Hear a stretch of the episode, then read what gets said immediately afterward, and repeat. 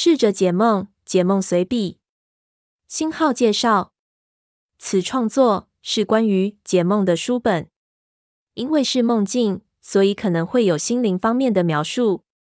想到可能会有隐私方面的疑虑，所以会改编成故事。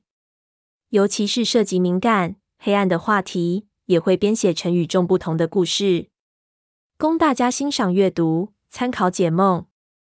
希望大家也能自己试着解梦，因为梦境是与做梦者之间的交流互动，需要尊重一下自己内心的感想、梦中的情绪、某些人事物的象征意义或特别含义。不要轻易忽略自己的主观感受。